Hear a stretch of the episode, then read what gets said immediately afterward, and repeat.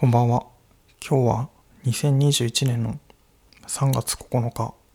火曜日。今夜の10時半ぐらいですね。この番組は在宅勤務が続いたことによって誰とも話すことがなくなりまあもともと会社に通っていた時もそんなに積極的に誰かとコミュニケーションするような性格ではないんだけどとはいえ一切他の人と喋ることもなく静かに自宅で過ごしていると口を開ける機会がなくなって喋ることができなくなるんじゃないかという不安に襲われ気を紛らわすために始めたポッドキャストを今まさに緊急事態さなかの神奈川県川崎市の片隅からこうしてお送りしている次第そういうポッドキャストなんですが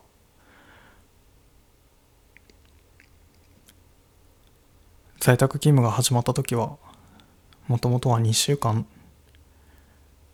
皆さん自宅で仕事しましょうかみたいな予定だったんですけどついにもう1周年 迎えてしまい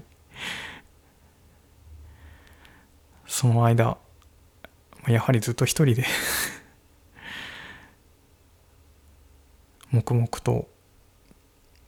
仕事をして職場で寝泊まりしているような在宅勤務ではなく、えー、職場生活。在宅勤務の反対の言葉は職務生活ですかね。みたいな感じなのでまあこの先もそんなに状況が大きく変わるなんてことが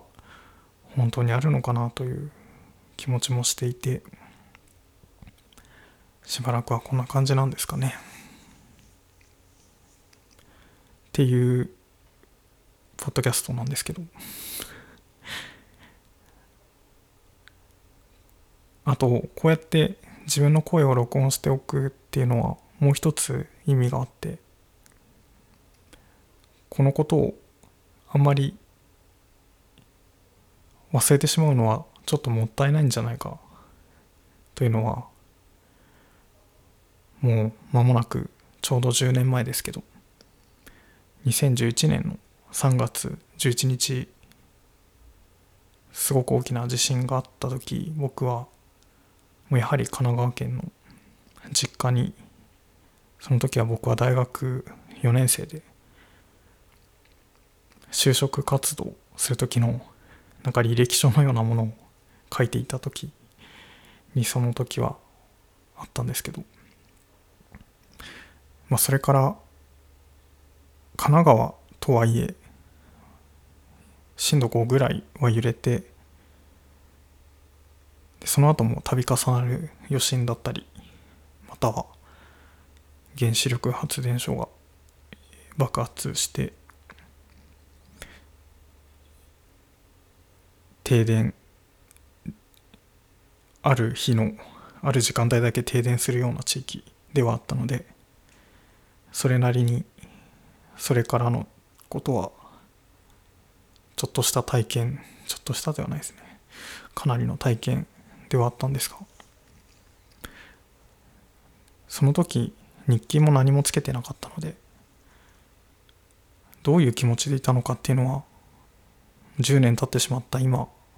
あんまり思い出すこともできなくて。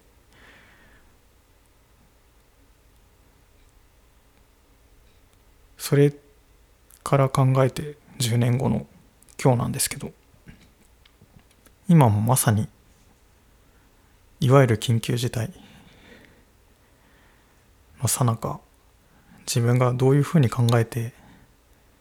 いたのかどういう気持ちでいたのかっていうこの空気みたいなものは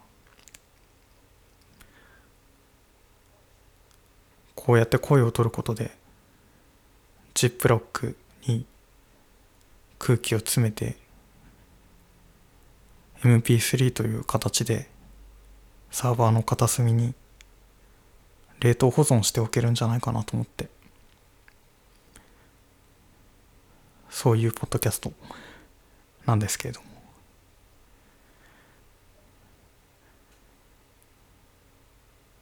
動画を編集するときは、まあ、その動画を編集するツールの上でカットをこう並べてですね。でそれを好きなところでいいタイミングで切ってでそれをこう並べ替えたりして一本のタイムラインに仕上げていくっていう作業なんですけれども、まあ、それがまあできたもういいかなっていう時はこのタイムラインを一本の動画ファイルに書き出すっていうのを最後にやるんですけど動画ファイルに書き出すときにその動画ツール編集ツールの、えー、映像編集ツールの書き出す設定があってでそこで、まあ、動画のコーデックと呼ばれている、まあ、圧縮する方式を選べるようになっている、まあ、例えば H264 ってやつを選ぶと比較的最近出回っているデバイスとかでは再生できる幅広い汎用的なファイルになるし Apple の製品でしか、まあ、再生しないっていう時は Apple ロスレスっていう形式を選んだりすると圧縮率を高くしたり1264選ぶより綺麗に表示できたりするっていう、まあ、その圧縮の仕方。データの圧縮をする仕方を選べる。もう一つその非圧縮っていう項目もあってそれは圧縮しないってことを選べる設定なんですけどそれを選ぶとどうなるかというとあの、まあ、圧縮しないのでめちゃめちゃファイルサイズが大きくなって、まあ、圧縮しないってことは劣化しないのでデータが綺麗ではあるんですけど再生しようとした時も再生するマシンのスペックが結構要求されたりしてっていうところで、まあ、その幅広く作ったものを見れるようにするにはこの圧縮の方式を選ぶっていうのは大事な品質に関わる設定プロセスなんですけど。このなんか動画の圧縮するっていうことが結構言葉を書く。それをそうですね言葉の書くってことにもなんかつなが似ているなっていう言葉にも当てはまるんじゃないかなっていうふうになんとなく最近思っていて。というのも荒川洋二っていう人の「まあ、詩と言葉」っていう岩波現代文庫のこの本があるんですけどこれはですね詩と呼ばれている言葉についてそれは一体どういう言葉なのかをすごく分かりやすい文章で解説してくれている本なんですけどこれの41ページあたりにですね散文は異常なものであるっていう話があって詩は小説や論文などと比べると文章表現としては異常なものであると言えるかもしれない。行分けもリズムもそこで使われる言葉も語りの順序も散文とは異なりとても個人的な感覚や判断に基づく。多くの人はその異常なものと関係を持つことを望んでいない。っていうとこから始まって。つまりえっ、ー、とですね、まあ、散文っていうものと詩っていうものが、まあ、ここでは対比して書かれていて。散文というのは人がこう認識した順序ではなく伝えるために編集された言葉であるというふうな話がされていると。白い屋根の家が何軒か並んでいるというのは三文詩はそれと同じ情景を書き留めるとき白がいくつかと書いたりする。そういう乱暴なことをする。僕もまた詩を読むのはこういう乱暴。えー、粗暴僕もまた詩を読むのはこういう粗暴な表現に面会することなので辛い時がある。だが人はいつも白い屋根の家が何軒か並んでいるという順序で知覚するものだろうか。実は何軒かの家だ。屋根白い。あるいは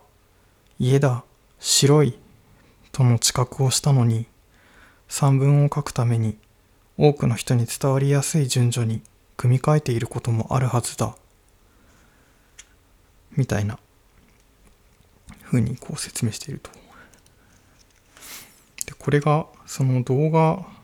を圧縮するっていうプロセスとすごく似てるなと思うのが作ったもの感じたこと、まあ、そういうのを一本のタイムラインにまとめた編集したフッテージを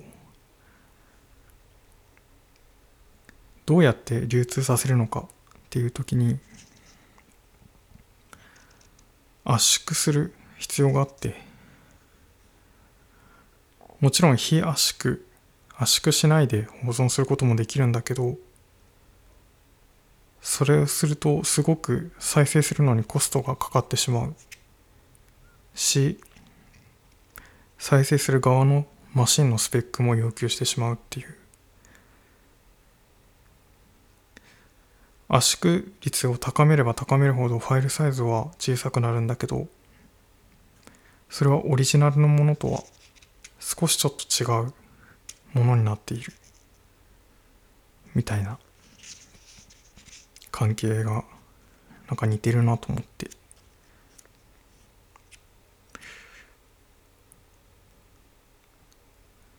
で例えばまあいわゆる詩と呼ばれている文章が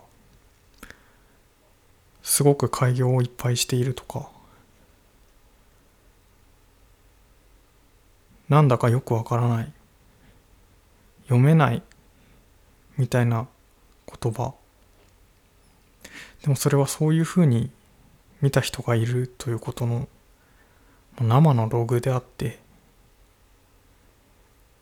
そのことをまあ詩に詩という形式でまとめられている。っていうのがすごく圧縮されていない状態の言葉なのだとしたら自分は、まあ、詩と自分では読んでいる。言葉を書いている。こうして普通に働きながらなんとなく心の片隅で今自分は働くために働いているのではなく詩を研究するために詩の研究の一環として今こうやって生きてるんだみたいなふうに思う時どういう詩を書きたいのかなと思うと。なんかまだ詩がやってないことっていうのがもしあるのだとしたらすごく圧縮率の高いしでも劣化しない圧縮方法があるんじゃないかなと思って。劣化しないっていうのはどういうことかっていうとオリジナルっていうものがあるからその圧縮したものと比較して劣化したっていうふうに思えるのだとしたらオリジナルへの復元を目指さない圧縮方法っていうのがあるんじゃないかなと思って。どういうことかというとつまり言葉っていうのはその言葉の真意をたどるための手がかりではなくてなんというかそれを読んだ人の中で立ち上がるようなその言葉が引き金となって何か別のものにつながってしまうようなそういう言葉のあり方があるんじゃないか。そう思うとめちゃくちゃ読みやすくて圧縮率の高い言葉なのに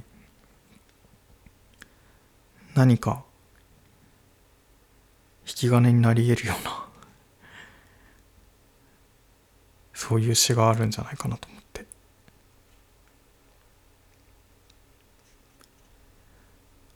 ちょっと思うのは、まあ、詩と呼んでいるけれど言葉っていうのは別に文字紙に印刷された文字だったりディスプレイに映っている文字っ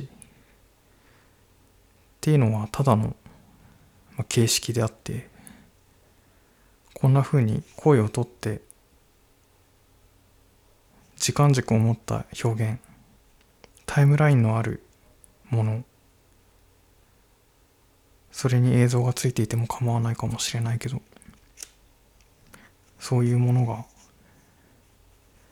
そういう言葉の伝え方もあるんじゃないかなと思って。